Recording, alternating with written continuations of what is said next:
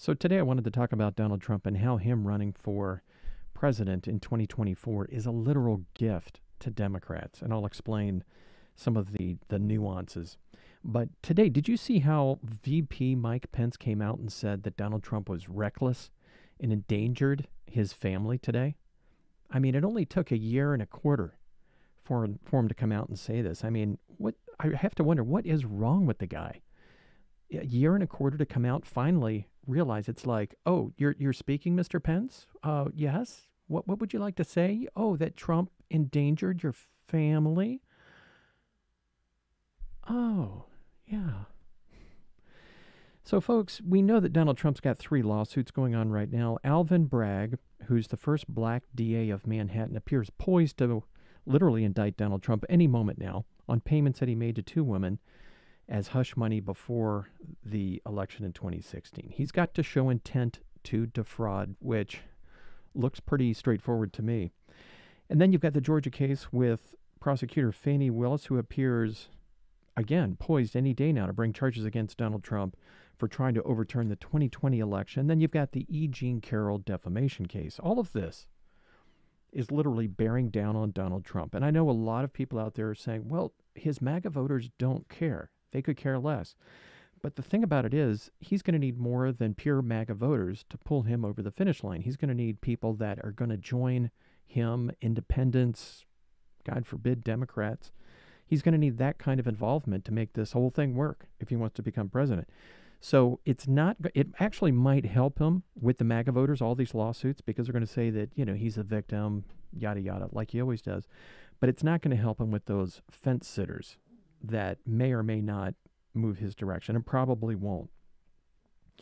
So that's the, the key point about all of that. So now the other thing here, folks, is that there's a, I don't know what to call him here. He's like a GOP hippie in a bathrobe that is on Rumble, which is a conservative platform. He goes by the name of Sticks Hex Hammer 666. have no idea.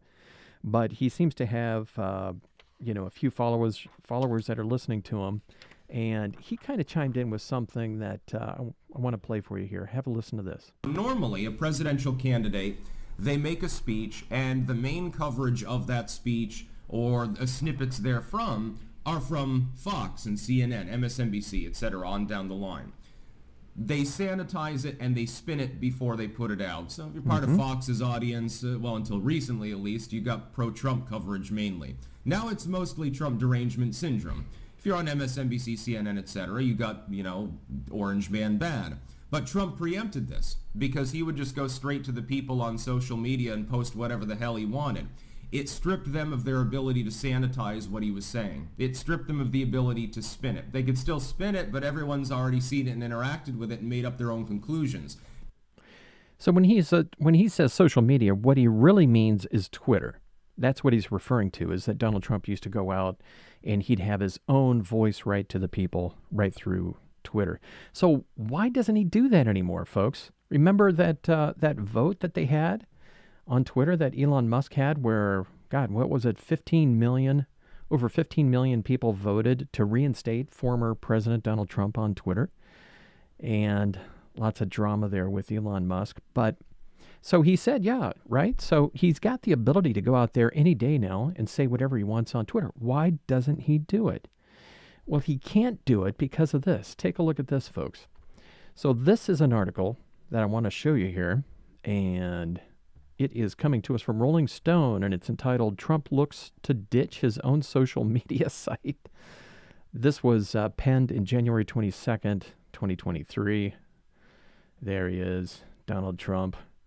So the article says that when Trump first founded Trump Media and Technology Group, TMTG, he agreed to a social media exclusivity term that required him to first channel any and all social media communications to his Truth Social account for six hours before posting the content to other platforms.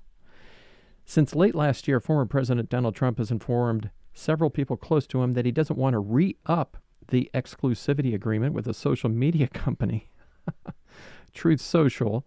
Two sources familiar with the matter tell Rolling Stone. there's not going to there's not going to be a lot of need for that. Is how one of the sources recalls Trump describing his soon to expire contractual obligation. The 18 month term of that requirement is upcoming up in June. It's going to expire. So, of course, you've got um, Devin Nunes. Don't you love Devin Nunes? He was asked whether Trump planned to continue to make his Truth Social his exclusive social media home. And Devin Nunes said this on Newsmax, where the former California congressman said that Trump has no interest in going back to Twitter. You know what, Devin? You're irrelevant. I mean, he really is. So the whole thing is sort of comical to me because by not honoring the exclusivity agreement, he's he's probably going to put the the death spike into Truth Social, right?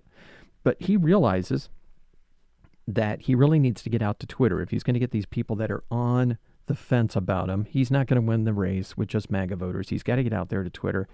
He's got to do like he did before and, you know, get his voice out there. So while everybody's trying to put their spin on it, he can come out and say exactly what he wants, like a lightning bolt, right? So that's what's going on with Twitter. But um, although that's true, folks, you know, and even if he does get access to Twitter, all of that legal danger, like I said, is really going to hurt him in the long run with those people that are sitting on the fence. And here's the GOP hippie in a bathrobe again with some thoughts about this whole thing going on with DeSantis and just listen to it's kind of interesting. So uh, let me cue that up here.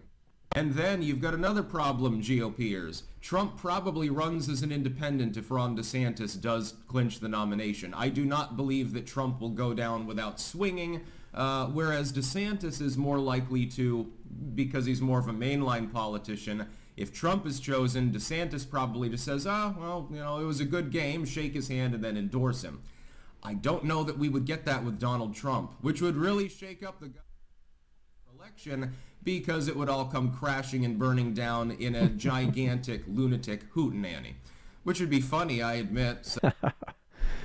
I had to kind of censor him out there because uh, my friends at YouTube um, don't like it when there's cursing. And I don't curse, but, you know, I can't have it. I had a video out there where Donald Trump cursed in it, and they didn't like that. So cursing is is not something that, uh, and I don't curse, so it doesn't bother me.